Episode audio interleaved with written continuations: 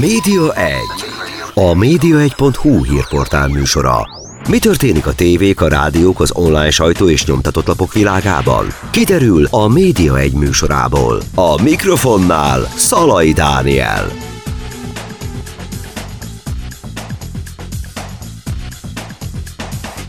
Köszöntöm Önöket, a Média egyet hallják, speciális adással rendelkezünk, mert hogy ezt a mai adást Zoom vonalon keresztül rögzítjük, a mai interjúlanyon pedig Trunk Tamás, Double T, szia Tomi! Szia Dani, köszöntöm a kedves hallgatókat, és köszönöm a meghívást. Te éppen melyik városban tartózkodsz? Én most éppen Budapesten még otthon, mielőtt holnap újra útnak indulok korán reggel hajnalban, és, és megyek újra Olaszországba. Én pedig éppen elárulom, hogy Németországban, Bonnban egy média konferencián, és így tudtunk most összekapcsolódni online, és a múlt van. héten, sőt, hát ez tulajdonképpen két nappal ezelőtt mi meg még Grácsban találkoztunk, te és én Pontosan. is ugyanebben a városban voltunk, tehát akkor még ott nem kellett volna Zoomra kapcsolódnunk. De ott annyi, annyi jó téma vett minket körül, hogy, hogy, nem hogy volt idő. az minden mást, így van. Igen, hiszen te ott a 15 Seconds Fesztiválon egy teljes napot moderáltál egy színpadon, ha jól számolok, vagy ez az egész napot te vitted, ugye? Pontosan, sőt két napot is, tehát, tehát a fesztivál, a 15 Seconds Fesztivál két napján Grazban, mindkét nap teljes, teljes nap színpadot vezettem, tehát ez egy napi 8 órás folyamatos színpadvezetés volt, elképesztően izgalmas volt. Ugye az elmúlt években, az elmúlt négy évben tulajdonképpen visszatérő előadója voltam a 15 Seconds-nek, ami ugye Európa vezető, kreatív és jövő konferenciája, és,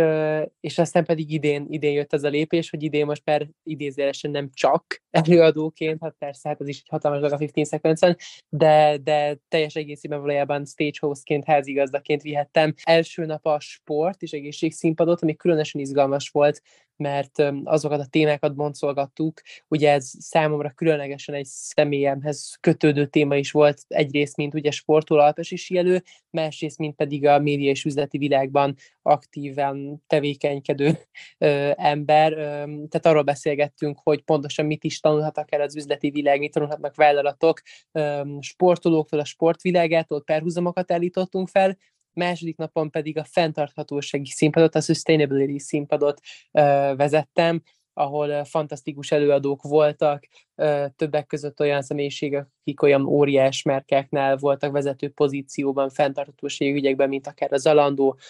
mint akár jelenleg is a, a Láss kozmetikai cégnél, vagy akár, vagy akár az a hölgy is jelen volt és előadott Nelly Cohen, aki egy fantasztikus előadást hozott a, a színpadra, aki a Patagónia márkának a, a legendás Warnwear kampányát indította el, ami egy hát teljesen trendformáló ösztönzésével a divatvilágban, hiszen neki köszönhető az, hogy jelenleg az úgynevezett vintage, tehát amár akár használt kabátok szektor az adott márkáktól menőnek és menőbbnek számítanak, mint a vadi új darabok, ami a fenntarthatóság felé tartó lépegetésben egy nagyon-nagyon fontos dolog, hogy ugye trendi alakítsuk ki azt, hogy fenntarthatóan öltözködjünk és fenntarthatóan fogyasszunk. Egyébként, ha már itt tartunk, hogy fenntartatóság, ugye nagyon érdekes az, hogy a cégek ezt bedobják a köztudatba, és beszélnek erről sokat. Tehát valójában az ő üzleti érdekük az nem az, hogy minél több kabátot vegyünk, tehát hogyha elhasználódott a kabátom, akkor lehetőleg menjek el a boltba és költsek náluk, hiszen ebből van az Ahogy... és a profitjuk ahogy mondod, Dani, és ez egy nagyon érdekes kettőség, ami, ami vállalatoknak jelenleg egy, az egyik az a legnagyobb kihívás és jelenlegi világunkban. Szintén érdekes volt a Fairphone egyik alapítójának az előadása. A Fairphone egy olyan vállalat, nem tudom, ismered de akik, akik smartphone-okat, okostelefonokat készítenek, de mindezt fenntarthatóan. Tehát egy olyan folyamatban, ahol magák, maguk az eszközök, a, a létrehozásuk egy sokkal fenntartható folyamatban készül, mint, mint, mint bármilyen más okostelefoni, sőt, ami náluk igazán különleges, hogy ezek a telefonok mind megjavíthatóak, saját magad által megszerelhetőek, tehát itt nincsen bevezetve ugye ez a ciklusonkénti lebutítás a darabjainak, hogy utána egy újat kelljen vásárolnod, hanem valóban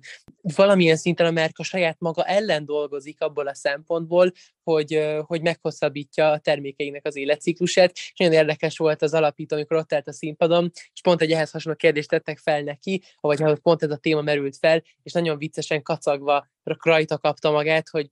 néha nem gondolkodik eléggé vállalatvezetőként vagy üzletemberként, hanem tényleg szenvedélyből, mint, mint fenntartatóság szenvedélyesként mert, mert valójában ők is ezt a kettőséget viszik, de azt gondolom, hogy amit az ő előadásában is lehetett hallani, hogy hosszú távon ugye ez, ez ki tud fizetődni, hiszen, hiszen a piacunkat, hogyha egy fenntartó módon alakítjuk, akkor az hosszú távon is egy nagyobb profitot tud hozni a cégeknek, tehát valóban, valóban van ennek persze egy üzleti vonzata is, és azt is lehet ugye látni, hogy mert egyes témák körül annyira-annyira szenvedélyes és, és, és megmozduló közösségek, csoportok és témák és movementek, mozgalmak alakulnak alakulnak ki, hogy már ez a márka aktivizmus, ugye, amit a fenntarthatósághoz kötünk sokszor, és amit sokáig így az ilyen oldalra söpört CSR dologként kezeltünk, amit úgy felhozunk a konferenciákon, de azért úgy valójában azért nem szívesen csináljuk meg, valójában egy, egy valódi eladási, eszköz, eladási eszközé is tud válni, pont azon keresztül, hogy a csoport, csoportok, amiket megmozgat maga a márka aktivizmus, mert, mert legalább annyira releváns tényezők, mint a klasszikus, régi generációs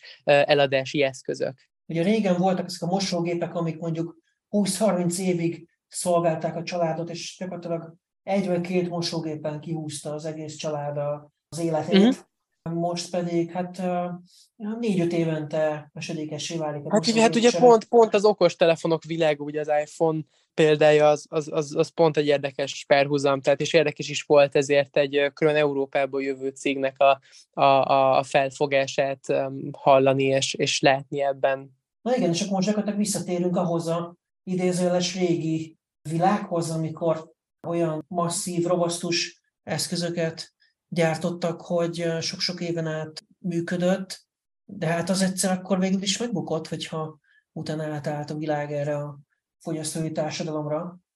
Azt gondolom, hogy amit inkább a jövőnek láthatunk, vagy amiben én látom a, a jövőt, és amit ugye akár a divatvilágnak ezek a ciklusai is megmutatnak, hogy, hogy valóban ugye annyira, annyira felgyorsuló technológiákkal élünk együtt, és egy olyan gyors világban élünk, hogy a, a klasszikusan hosszas termék, élettan és, és, és életpálya, az nem gondolom, hogy ilyen klasszikusan olyan vissza fog térni. Sokkal inkább azt látom egy kialakuló trendnek, hogy új és új életet kapnak adott termékek, új és új történetek felélesztik ezeket, a, ezeket az akár ruhadarabokat, akár, akár telefonokat. Tehát ugye több olyan programot is láthatunk, akár telefontéren, hogy az ember attól függetlenül, hogy újat vásárol, még akkor is a, a régi, a márka kivesz abban egy szerepet, hogy, hogy megjavítsa, megszerelje,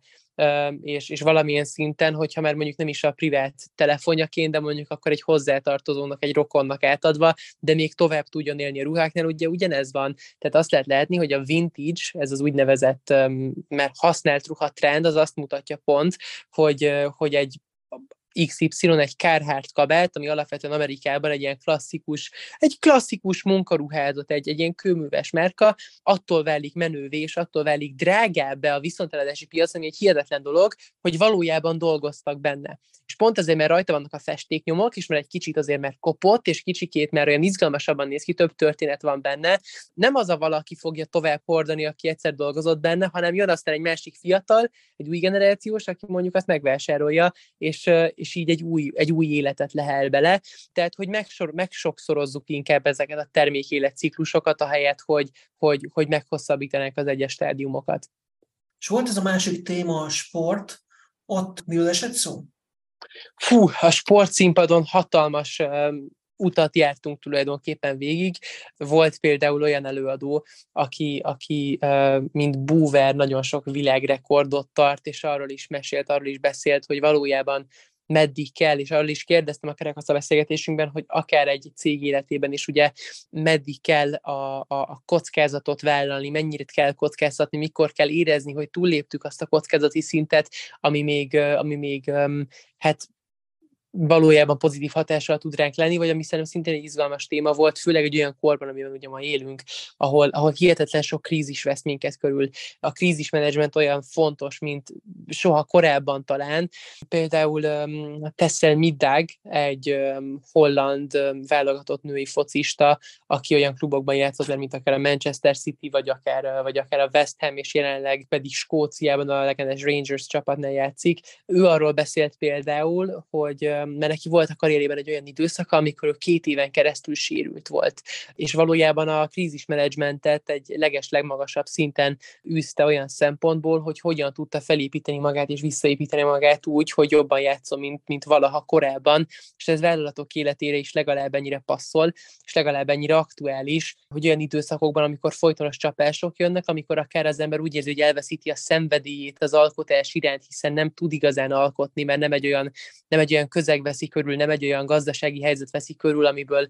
hatalmas output tudnak keletkezni, hogyan tud mégis ezen keresztül hajtani és keresztül harcolni, ahhoz, hogy aztán valójában ez ki tudjon fizetődni, és, és változtatni lehessen ezen a helyzeten. Esett szó médiáról is. Mit hallottál? Fú, hát abszolút, hát média szempontból nagyon sok érdekes színpad volt különben, sok mindenem mentünk keresztül itt a 15 Seconds-ön, tényleg a médiaiparnak minden, minden különböző szegmens és szereplője jelen volt. Valójában, ami szerintem igazán izgalmas volt, hogy sőt, még ami Ausztriában például nagyon nagy hullámokat csapott, és egy nagyon aktuális téma volt a média világában, az az volt, amikor az osztrák síszövetséget teljesen átpozícionálták egy új arculattal, egy nagyon-nagyon rendbontó és szabálytalan arculattal az eddigi klasszikus síszövetségi arculathoz képest, és itt a minden média platform lehozta azt, hogy, hogy az ügynökség mit csinálhatott rosszul, mi ment félre, hogyan kellett volna, mi lehetett volna, tehát mindenhol ez folyott a, folyt a médiában, Ausztriában, és például pont ennek a kampánynak a készítői és alkotói is jelen voltak, és beszéltek arról, hogy, hogy valójában ők mit gondoltak, hogyan csinálták, miért gondolják, hogy ez volt a helyes út, mennyire kell egy márkának bátornak lenni, tehát valójában minden, minden aktuális és fontos téma, ami megfordult a média világában az elmúlt időszakban, az, az jelen volt és meg lett vitatva, ami pedig szerintem nekem még egy különösen fontos pont volt itt a, a 15 seconds az, az a legendás nyitóbeszéd volt, ami minden évben a két alapító, Stefan és, és Timo színpadra lépnek, és egy, egy teljesen telített közönség előtt, ami tényleg több ezer ember egészen elképesztő látvány, betöltik, nem hogy betöltik a nagy színpadot, hanem, hanem valójában mindenki hátul el, és még próbál valamit még látni a, a, a színpadból. Arról beszéltek, hogy az idei évben a nagy színpad, az nem csak nagy színpad nevet viselt, hanem a personal growth stage nevet hordta, tehát a, a, a személyes növekedés, a személyes fejlődés nevét viselte, és az is volt az egész konferencia üzenete idén, amit ők átadtak azokban az első mondatokban, hogy valójában nem is az számít, hogy az ember kicsoda, hanem hogy hova tart, hanem hogy mit alkot, hanem hogy mit készít, hogy mi lesz, mi lesz magából. Tehát egy, egy fantasztikus löket adott ez mindenkinek a konferencia két napjában. Ugye én az második könyvemet Kintsuginak neveztem még el. A Kintsugi ugye ez egy japán művészeti forma, ahol, ahol a munka folyamatban eltört porcelántálaknak a darabjait összegyűjtik, és saját, hogy kidobnak őket egy úgynevezett arany urusilakkal, újra egybehelyezik őket, és a töréseket kiemelik, és a sok-sok kis különböző darabból egy sokkal értékesebb nagy közös áll össze, ami, ami valójában kicsit tökéletlennek tűnhet kívülről, de pontosan tökéletesen összeillenek azok az egyes kis darabok, amikből ez összeállt. És ez a kétnapos konferencia élmény, nem tudom, hogy Dani, hogy te is így volt tele vele, de nekem hasonlóan hatott, és akikkel beszélgettem, például Jakab Merta, aki innováció témában nagyon-nagyon aktív, és szintén jelen volt ezen a konferencián, arról posztolt LinkedIn-en is, hogy valójában ez tényleg olyan volt, mintha az ember összegyűjtötte volna ezeket a kincsugi darabokat, és aztán egy, egy teljesen új tel, egy teljesen új összkép állt volna elő. Én a második napon pont ezzel a gondolattal és metaforával nyitottam is a fenntarthatósági színpadot, és, és azt gondolom, hogy ez, ez hatott is. Nekem az volt a legérdekesebb egyébként, hogy hát, hogy mondjam, nyilván nem volt meglepő, hogy a témák között többször előkerült az AI, tehát a mesterséges intelligencia, amiről ugye most hónapok óta nagyon sok szó esik mindenhol, itt a műsorban is esett róla szó, de hogy hát tényleg mennyi minden aggály vetődik föl, mennyi félelem van. Ugye volt egy olyan színpad, uh-huh. ahol arról esett szó, hogy, hogy milyen munkaköröket fog elvenni, milyen munkaköröket fog veszélyeztetni, de uh-huh. volt, volt ugye arról is szó, hogy, hogy milyen etikai aggályok vetődnek föl, milyen szabályok, Uh-huh. És... Hát az AI témája az, az abszolút tényleg nagyon-nagyon izgalmas. Ugye én láttam is nemrég még LinkedIn egy ilyen mémet, ugye amikor mindenki azon izgult, és most is izgul, hogy valójában hol veszi el aztán a szerepeinket, hol veszi el a munkahelyeinket. Pont és az volt benne, hogy senkinek nem kell aggódnia, aki a kreatív szakmában dolgozik, hogy az AI jön és elveszi a, az ő szerepét, mert ahhoz előbb az ügyfélnek meg kéne tanulnia pontosan leírni, hogy mit is szeretne, az meg úgyse fog soha megtörténni. De valójában érdekes azt látni, hogy, hogy az AI betörésével esetleg a mi skillsetjeinknek hogyan kell változniuk egyszer, tehát, hogy adott esetben például pont ez is, hogy, hogy a, a saját, um, hogy is mondjam, a saját, saját kreatív uh, eredményformálásunknak is sokkal pontosabban kell definiálódnia, és hozzápasszolnia egy, egy, egy mesterséges folyamathoz, ahhoz, hogy közösen jól tudjunk dolgozni. Én azt gondolom, hogy, hogy itt egy, egy érdekes összjáték lesz a jövőben, saját, hogy tényleg teljesen kitúrne az embert, én azt gondolom, hogy egy, egy izgalmas kombináció fog létrejönni, és, és, és, egy, ilyen, és egy ilyen perhuzamban fog ez tudni működni, és, és értéket kreálni. Nem tudom, hogy te ezt hogy látod, Dani. Én itt akarom elmesélni azt, a, mm, hogy én mire használtam eddig a, a ChatGPT-t például, és szerintem nagyon érdekes és nagyon tanulságos az, hogy nekem szükségem volt néhány olyan scriptre, olyan programkódra, amit a ChatGPT-vel előállítottam, és nagyon-nagyon hatékonyá tette az én munkámat. Mondok egy példát, a cégünknél, tehát ugye a média egy kiadójánál, könyvelőtől, amikor megkapjuk a bérszámfejtett, a bérszámfejtett összegeket a különböző munkatársaknak, akkor ugye az egy darab nagy PDF-ben érkezik hozzánk. És Aha. ezt a PDF-et például szét kell bontani sok-sok különálló, önálló PDF-re, annak érdekében, hogy külön el tudjam küldeni a munkavállalóknak. Tehát ne kelljen nyilván a másik személyes adatát elküldenem, vagy az ő bérjegyzékét, és csináltam ChatGPT-ben erre egy scriptet, és gyakorlatilag az, hogy megérkezik ez, wow. a, ez a PDF, ezt leprogramoztam a ChatGPT-ben, ezt a scriptet, jobb begérgomba rákattintok erre a fájra, és már kész is van. És most gondolj bele, hogy ugyanehhez a programozót kellett volna igénybe vennem, hát nagyobb összeget kellett volna kifizetnem. Hm, egészen elképesztő. Meg egy teljes műsort is ugye lenyomtál chat GPT-vel beszélgetésben? Igen, ez Igen jól tudod. Igen, jól tudod, hogy egy interjút csináltam a ChatGPT-vel, és arról beszélgettünk, hogy ő hogy látja a magyar média helyzetet, meg hát saját magáról is beszélgettünk, nagyon érdekes beszélgetés volt. Időnként tehát Remélem, igen. hogy jobbakat mondok, mint a ChatGPT, de ez persze, valóban persze. izgalmas. Persze. És volt a másik script egyébként, amit szintén ChatGPT-vel állítottam elő, az pedig az, hogy a mi ügynökségi partnerünk, tehát aki a hirdetési felületeinket tölti a Média egyen, minden hónapban küld egy elszámolást, és az alapján ugye aztán számlázunk az ügynökség felé, hogy akkor ennyi és ennyi hirdetést hoztak, és ez ennyi pénzt hozott. Ez egy nagy, hosszadalmas folyamat volt annak idején, mert sok-sok tételből áll össze a hó végén. Uh-huh. És hát a számlázó programba, hogy ugye ezt be tudjam tenni, ezt akartam elérni, ezt automatizáljam. És az volt a cél, hogy ezt az Excel-t, amit én kapok a, az ügynökségtől, a kimutatást, azt egy script ugyancsak alakítson át abba a formátumba, amit a számlázó programok tudnak kezelni, az egy kicsit más, mint amit az ügynökség előállít, tehát át kell rendezni a cellákat, és itt de ez mind teljesen automatikus és megbízhatóan, mert hogyha ha véletlenül valamit félre rak a, az Excelben a, a script, hát akkor itt pénzeket fogunk veszíteni, hiszen akkor nem fogunk valamit kiszámlázni.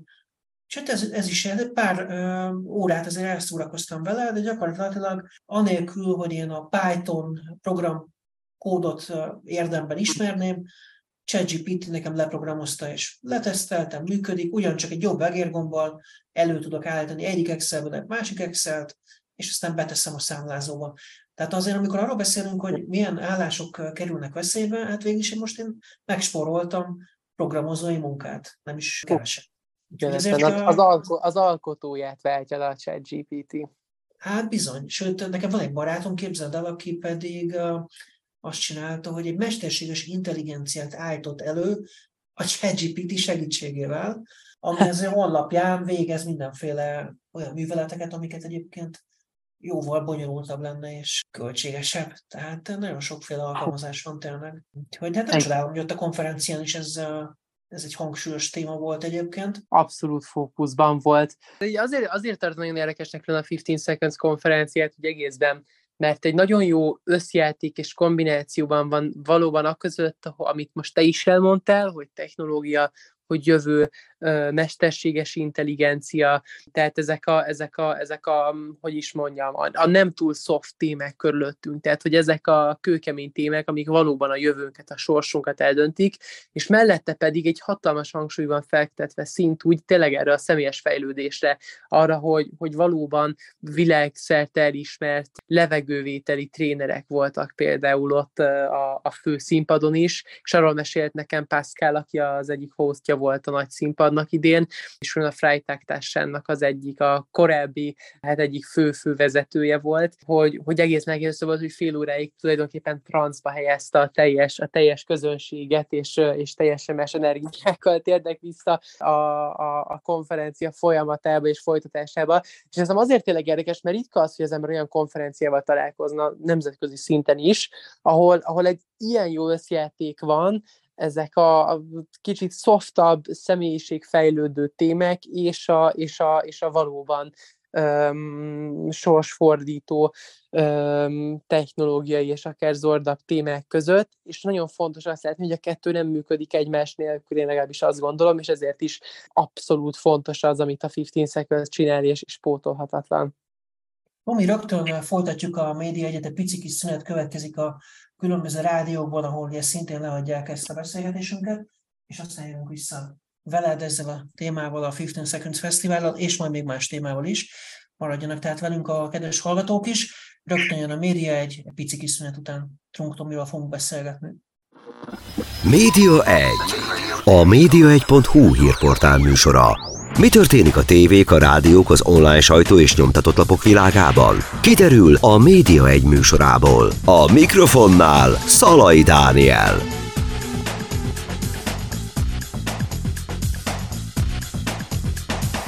A kis szünetünk után folytatjuk a Média egyet, vendégem pedig továbbra is Trunk Tamás, aki most érkezett vissza Grácsból, a 15 Seconds Fesztiválról, ahol két napon keresztül moderált színpadot, és ezt akartam is megkérdezni, hogy amikor annak idejében belekerültél, hogy kerültél ebbe bele, hiszen hát azért ez nem mindennapos dolog, hogy egy, egy magyar fiatalember, aki akkor négy évvel még kevesebb is volt, ha jól számolok, tehát akkor Így van. voltál 13, nem? 14? Hát nagyjából 14, 10, 14, 15 évesen adtam szerintem először elő, szia Dani, és újból köszöntöm a kedves hallgatóinkat. Tehát, tehát igen, 15 seconds visszatérve 15 évesen adtam, ha jól emlékszem, először elő,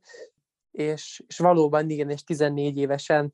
alakult ki az, hogy, hogy ott lehetek. Hát ez egy, ez egy számomra is megható történet, amit különben Szementával is még, még idén is újra mindig felemlegetünk, meg a többi, többi hát 15 Seconds Family Speaker-et, van ez a, van ez a 15 Seconds család, ezek a visszatérő előadók, akik különben hihetetlen hogy, hogy globális márkáknak voltak a legfőbb vezetői, tehát a, például pont Samantha a Starbucksnak volt a globális kommunikációs igazgatója, és aztán pedig ők is még így is minden évben visszatérnek ide a 15 seconds és előadnak, és a legfrissebb és legújabb gondolataitkat osztják meg a, a világról és a jövőről. És pont fel arról beszélgettünk, hogy ez most már tényleg milyen régen vagy, és akkor tényleg milyen pici voltam. Valóban ez úgy alakult ki, hogy én itt lehetek, hogy, hogy egy speakertől tanulva, Scott Morrison-tól tanulva, idézésen meghekkeltem kis a konferenciát. Ő beszél arról, hogy mennyire fontos, ez egyik fő skill, amit az embernek tudni kell, ez a meghekkelés, hogyha sikeresen akar vállalatot vezetni, hogyha egy líder akar lenni, mert az ő előadása végén felszólaltam a Q&A, tehát a kérdező szekcióban, és, és megköszöntem az az inspirációt, amit ő, ő nekem adott, és elmeséltem, hogy valóban, tehát én már ennek hatására is írtam meg a könyvem, és, és tartok előadásokat, és akkor ő engem felhívott a színpadra, és, és, és hangosan kijelentette azt, hogy ő azt összehozza, hogy én jövőre itt színpadon elhassak, és hogy én itt előadhassak, és aztán valóban ez, ez, ez meg is történt, ő meglátott bennem valamit, a 15 Seconds abszolút hit bennem, és azóta minden évben a színpadon vagyok, eddig speakerként és előadóként, idén pedig már amellett hostként is, házigazdaként is. Ugye házigazdaként szintén mindkét nap, mindkét színpadon volt egy, egy nyitó kínót előadásom, mint egy, mint egy stage opening, vagy mint egy házigazdanyítás, ahol szintén a, a, a fő, fő, fő kihívásokról és gondolatokról beszéltem, amik jelenleg az adott témákat formálják, főleg az új generáció szempontjából, az én véleményem szerint, és aztán tényleg a konferencia végén itt minden évben 15 seconds teljesen, teljesen elérzékenyülök, és vannak nagyon megható pillanatok idén is. Hát az egyik, egyik fő vezetőjével a 15 seconds volt egy hatalmas ölelkezésünk a, a vacsoránál az esemény után, ahol tényleg rám nézett, és azt mondta, hogy fú, hogy megint, hogy annyi, annyi pozitív visszajelzést kapott rám, és hogy azt gondolja, hogy én én egy nap egy, egy, egy világszerte ismert um, rockstar előadó leszek, és speaker leszek, úgyhogy annyira-annyira büszke rám, és ez engem tényleg nagyon meghatott, mert mert tényleg nemzetközi szakértőtől és, és meghatározó személyiségtől ilyen, ilyen szavakat hallani az, az egész elképesztő, úgyhogy én mindig, mindig egy nagyon nagy örömmel és, és motivációval és, és különös lendülettel megyek vissza a 15 seconds és nagyon jó érzés az, hogy az ember ott egyrészt tud inspirálni és hatni, és közben magába is beszívja az inspirációt, ami kívülről jön, tehát ez egy, ez egy kétpólusú játék minden évben. Mennyire volt kirívó az, hogy te akkor ott mondjuk 14 évesen előadó voltál, tehát mások is, vannak mások is, akik hasonló korúak, hasonló fiatalok, vagy te abszolút így kirívó példa voltál? Nem, hát a 15 seconds alapvetően tényleg mindig a, a, a leginnovatívabb dolgok történnek, de, de, de ez is tényleg, ez akkor nagyon-nagyon kirívó volt, és a legfiatalabb előadó voltam. Azt gondolom, ha bár ezt nem tartom így számon, vagy nyilván, de szerintem azóta is a 15 Seconds eddig minden évben a legfiatalabb előadó lehettem. De abszolút ez egy különleges dolognak számított, főleg azért, mert, mert, mert mindig értékelték bennem a speakerek, a, többi speaker az, hogy, hogy valóban releváns témákat hozok, és nem csak, és nem csak, nem csak cukin jövök, hanem, hanem tényleg olyan témákról beszélek, és olyan gondolatokat osztok meg, amik az ő visszajelzéseik alapján tényleg relevánsak, és hogyha ők azt mondják, akkor én abból nagyon pozitívan tudok építkezni, és az ő véleményükre én nagyon-nagyon adok. Így hát, így hát igen, a 15 seconds utam az, az, az nekem az egyik leg, legmeghatóbb pont az életemben. És hát ráadásul kell hozzá egy nagyon-nagyon alapos, mély nyelvtudás is ahhoz, hogy ott Így van. a nem az anyanyelveden tartsál, nagyon nagy közönség előtt előadást, illetve moderáljál, ott kérdéseket tudjál feltenni. Hogy Köszi, Dani. Hogy, hogy, hogy, hogy volt ehhez a, Jaj, a, a nyelvtudásodat, hogyan tudtad így felfejleszteni? Persze, persze, ahogy mondod, köszi Dani, ez, ez nagyon kedves tőled, hogy így méltatsz. Az idei év az tényleg különleges volt olyan szempontból, hogy ahogy mondtam, itt a, a, a 8 órán keresztüli kerek, vagy nem kerek, azt hanem színpadvezetés közben, ugye mivel alapvetően ez egy kétnyelvű konferencia, tehát hogy vannak előadások, amik németül, vannak előadások, amik angolul, angolul történnek, hogy ugye előadások között váltogatva, speakerek között váltogatva konferáltam két napig, na meg ez a két nyelvből az egyik sem az anyanyelvem, ahogy mondod. Hát nekem egy, ez egy csodálatos német tanárom volt különben még alsóban itthon Magyarországon, a Fillér utcai általános iskolában. Egy, egy német hölgy volt Thüringenből különben, aki bejött az első nap, és azt mondta nekünk, hogy úgyhogy előtte egy, egy darab német óránk nem volt senkinek az osztályból, nekem se, hogy, hogy innentől sosem nem beszélünk egymással magyarul, ő mindent németül fog mondani, bármikor találkozunk, csak németül beszélünk, és akkor az ember három éven keresztül, vagy két éven keresztül sír, mert semmit nem ért, ami történik, és, és nem tudja, hogy mi van.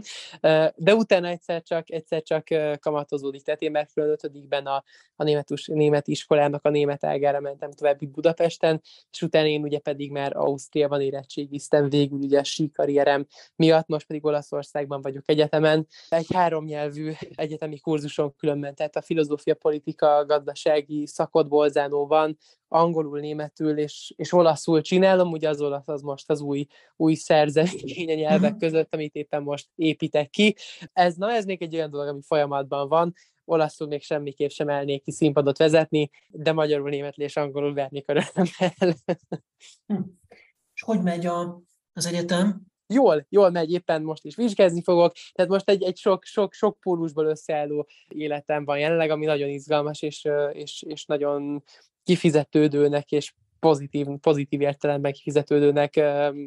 mert mint lelkileg, mentálisan érzem, hiszen ugye egyrészt persze egyszerre a, a klasszikus tudást én mindig kifejezetten hangsúlyoztam, hogy mennyire fontosnak tartom, tehát ezért is egy ilyen klasszikus szakot választottam, és nagyon fontosnak tartom emiatt az egyetemet is. Ekközben ugye az alpesi karrierem ugyanúgy építem, és nagyon keményen edzek, és kondicionálisan készülök fel a következő szezonra, és hát a fő, fő, fő pont pedig valójában az, hogy én a Sneaker Nest, ugye erről már beszéltünk itt egy mhm. média egyadásban, hozom Budapestre, ez Európa vezető sneaker világ körül felépülő találkozója, eseménye, ez amúgy Párizsban, Londonban, Milánóban, Amsterdamban történik minden évben, és, és én, mint magyar licenc tulajdonos, most elhozom a Millenár is a november 11-12-én, ami ugye azért nagyon érdekes, hogy hatalmas, mert hát itt 6000 négyzetméteren fognak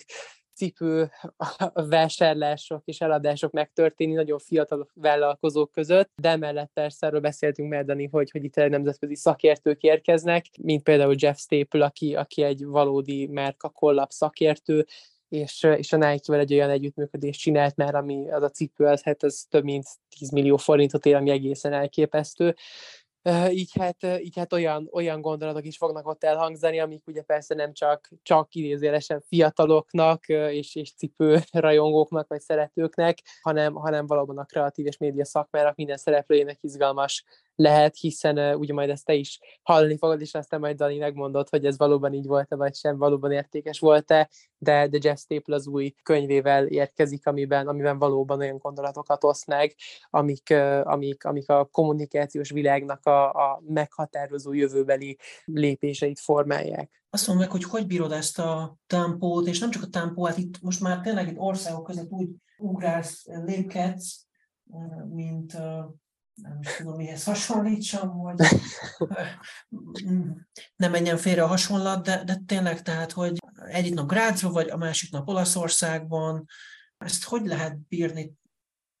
Hú, hát intenzív, abszolút. Azt gondolom, hogy ugye mindennek megvannak a, a nagyon-nagyon-nagyon felrasztó oldalai, megvannak az elképesztően pozitív oldalai, tehát ez, ez egy abszolút csinálható és kibírható életstílus, mert ez így viccesen mondva, de, de tényleg viccet félretéve, nem hát nagyon-nagyon fontos a time management, nagyon nehéz sokszor, sok esetben, sokszor ezt remélem, hogy a kondi edzőm nem hallja ezt a, a, a beszélgetést, de, de kevesebbet alszok annál, mint ami sokszor jó lenne. Persze a síszazonban erről abszolút nincs szó, tehát olyankor, olyankor lefekszem este nyolckor a versenyek előtt, hogy, hogy a legjobban tudjak teljesíteni, de, de valójában én azt gondolom, hogy ez egy, ez egy azért egy jó életforma, vagy egy pozitív életforma, főleg, hogyha a kiégés kérdését nézzük, mert, mert, mert, mert pont ezen keresztül nem tud az ember teljességében kifolyni. Tehát pont, pont most a 15 Seconds-on beszélgettünk erről egy, egy kerekasztalban, amit vezettem, ugye a sportszínpadon, ahol például sok sportoló beszélt arról, hogy, hogy amíg, amíg egy falnak ütköztek, és, és csak egy utat követtek, nagyon nehéz volt a, a, a negatív élményekből és a, és a nem elért célokból felelni, mert nem tudtak volna inspirációt meríteni, és pont ez az út, amit azt mondom, hogy én, én járok, szerintem olyan szempontból egy pozitív dolog,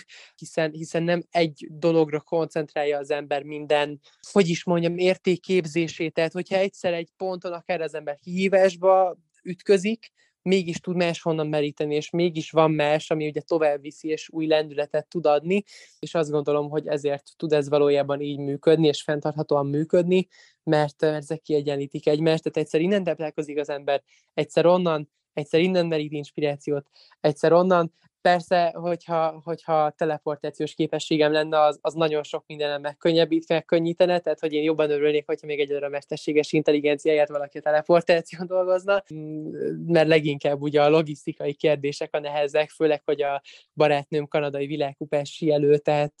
valamikor még Kanadában is, Kanadában is idén nyáron, így van.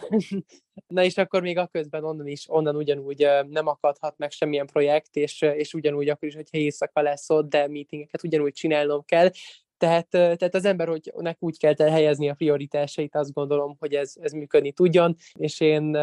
hát nagyon-nagyon sok erőt merítek abból, ami ezekből a, azokból a kapcsolatokból, beszélgetésekből, alkotási folyamatokból, ami mindebből adódott, hogy én, hogy én nagy örömmel helyezem erre tényleg a prioritásaim, hogy ezt, hogy ezt így végig tudjam vinni és csinálni. Ugye nyilván egyik a másikra jól hat, tehát hogy jól kiegészítik egymást, de nem érzel olyat, hogy esetleg egyik a másiknak a rovására megy? Abszolút nem. Tehát, ahogy mondtam, nagyon, nagyon nehéz sokszor timing szempontból, de mindig ki lehet egyensúlyozni, és mindig ki tudom egyensúlyozni. Persze vannak olyan időszakok, amikor éppen egy valami, egy valami nehezebb, vagy éppen um, időmenedzsment szempontból valahol egy nagyobb kívás előtt el az ember, uh, de mégis azt látom, hogy az eddigi tapasztalataim alapján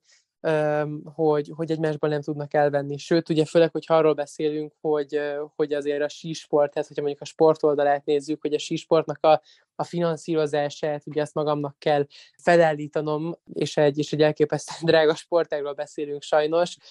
ezért ugye én, én mindent vissza is forgatok, tehát azokból a bevételekből legyen itt szó, akár influenceri tevékenységről, legyen itt szó tanácsadói tevékenységről, előadásokról, vagy, vagy bármilyen másról, akár a sneakernessről is. Én ezt, én ezt minden síszezalomba forgatom vissza a következő évre, tehát ilyen szempontból tényleg az egyik táplálja a másikat, nem tudnak egymás rovására menni. Tehát azért dolgozol, hogy tudjál sporton és versenyezhess, mondjuk így egy kicsit. Így van, így van, pontosan, uh-huh. pontosan. És ha már a fenntarthatóságról beszéltünk, ez hosszú távon mennyire fenntartható ez a élet egyébként? Azt látom, és azt gondolom, hogy, hogy fenntartható, főleg olyan szempontból, persze, de ezt ugye meg kell, egy idő után meg kell tanulni. Ugye nekem sokan mondták fiatalon, amikor elkezdtem még 13 éves neveléset tartani, meg kell tanulnom nemet mondani, ami persze nehéz olyan szempontból, hogy az ember, és én alapvetően nagyon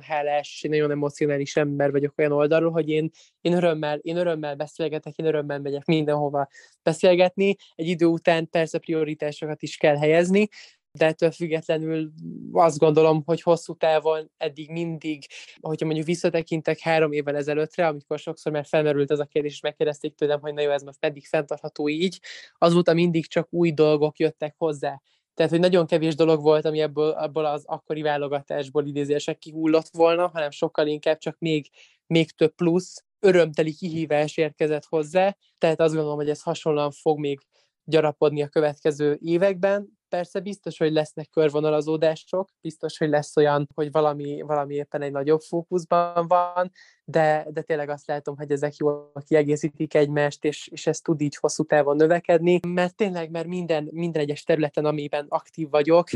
egy, egy csodálatos folyamatot lehet látni, egy előrehaladást. Például három éve tényleg nem, nem is álmodtam volna arra, vagy nem is gondoltam volna arra, hogy én például idén egy, egy nagy osztrák nemzetközi konferencián például a, az osztrák gazdasági és munkaügyi miniszterrel üljek egy kerekasztalban, én mint Z-generációs szakértő, uh-huh és, és valóban ő is az én véleményemre legyen kíváncsi. Sok más, ugye, és, és, és azban a kerekasztal beszélgetésben, tehát tényleg nagyon kiemelt vezető márkáknak az osztrák piacon voltak a HR vezetői, a kommunikációs vezetői, a stratégiai vezetői, és egy hihetetlen jó beszélgetésünk volt,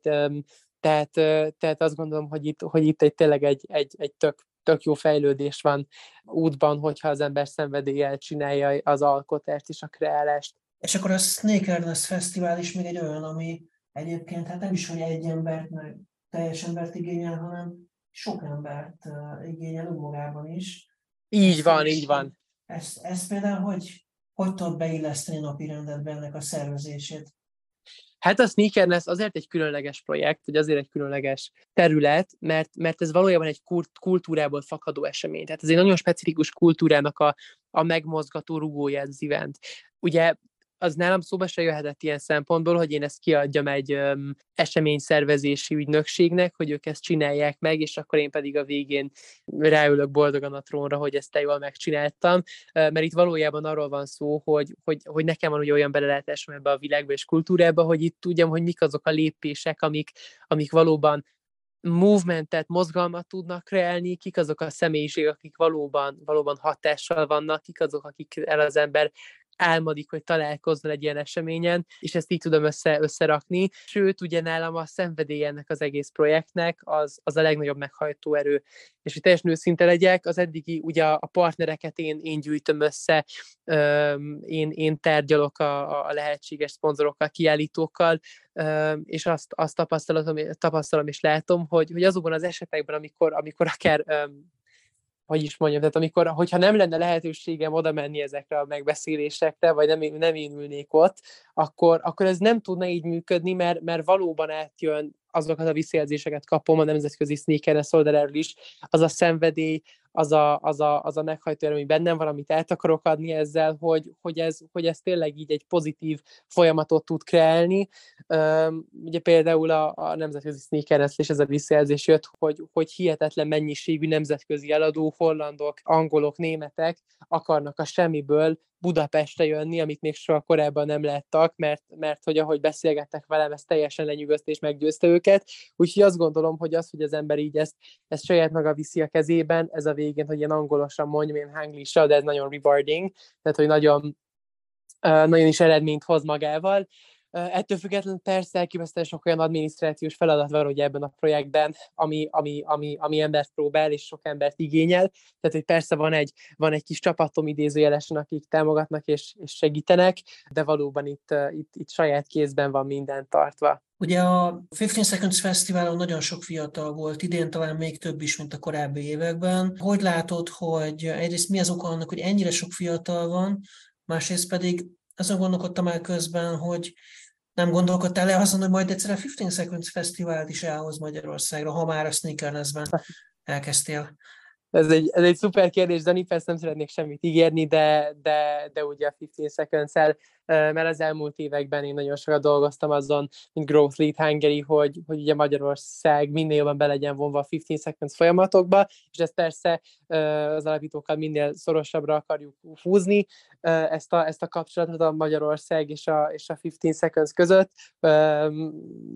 hogy ez most valóban hogy fog kicsúsosodni, és milyen formában, hogy, hogy egy magyar eseményként vagy, vagy, vagy máshogy fog ez még jobban összekapcsolódni, azt még, azt még most korai lenne elárulni, de, de valóban az a cél és a terv, hogy, hogy minél inkább jól össze tudjon állni a, a, a magyar médiavilág, hiszen hogy én azt, azt gondolom, hogy itthon nagyon-nagyon sok olyan gondolkodó és, és, és vezető kreatív van, akik, akik tényleg formálhatják és formálják is ugye ezt nemzetközi piacot, tehát érdemes, érdemes itt összefűzni ezt a két oldalt. Arra pedig visszatérve, amit a fiatalokról mondtál a 15 Seconds kapcsán, azt gondolom, hogy, hogy, hogy amit a 15 Seconds tényleg, ahogy te is mondod, nagyon jól csinál, hogy, hogy olyan szinten tud bevonni egy, egy szakmai konferenciába egy olyan mennyiségű fiatalt, ami, ami hát sehol máshol nem láttam még ilyet tényleg nemzetközi konferenciákon, és olyan szenvedélye jönnek ezek a fiatalok, tehát alapvetően egy teljes önkéntesi rendszer is össze van ott állva, ahonnan első kézből tudom, hogy olyan örömmel és olyan lendülettel jönnek ki a fiatalok a két nap végén, pedig ez, pedig ez nagyon sok munkaórát vesz akkor igénybe, és akkor hajnali háromig ott vannak a második nap végén a leépít, az egész esemény össze, tehát szétszedése és lebontása után, hogy, hogy egyszerűen ennek a 15 seconds egy olyan egy olyan szenvedély, egy olyan lendülete van, van benne valami olyan különleges, amit, amit nem lehet rekreálni. Ezen túl persze elképesztően jól tudják megmozgatni egyetemeken keresztül, és nagyon sok más csatornán keresztül a fiatalokat a 15 Seconds-nél, és abból is látszik, hogy ez mennyire hiteles, hogy itt tényleg nem arról van szó, hogy a, a fizetett Facebook reklámok mennyire szuperül futnak náluk, hanem valóban egy, egy, egy, egy természetesen fejlődő és organikus mm, hatást kreáló folyamatról van szó, ami ennyi fiatalt von be. Hát Tomi, köszönöm szépen, ennyi fért a mai műsorunkba, az élménybeszámolót és mindazt, amit elmondtál. Köszönöm, Dani, hogy, hogy itt lehetem, remélem, hogy jövőre is találkozunk Grazban, ami valóban egy, egy csodás város, és jó egy ilyen igazán még kultúrával rendelkező osztrák város látni, egy ilyen vezető konferenciánál, nem pedig akár csak az osztrák nagyváros Bécset. Így van. Nagyon szépen köszönöm, tehát Trunk Tamást hallottuk a Média egyben, és egy hét múlva jelentkezik újra a műsorunk, ami visszahallgatható a média1.hu-ról, webcast.hu-ról, Spotify-ról, iTunes-ról, és 15 rádió is leadja ezt a beszélgetésünket. Köszönöm a megtisztelő figyelmüket, Szalai Dániát hallották, egy hét múlva jövünk újra, addig is minden jót, viszont hallásra! Viszont hallásra!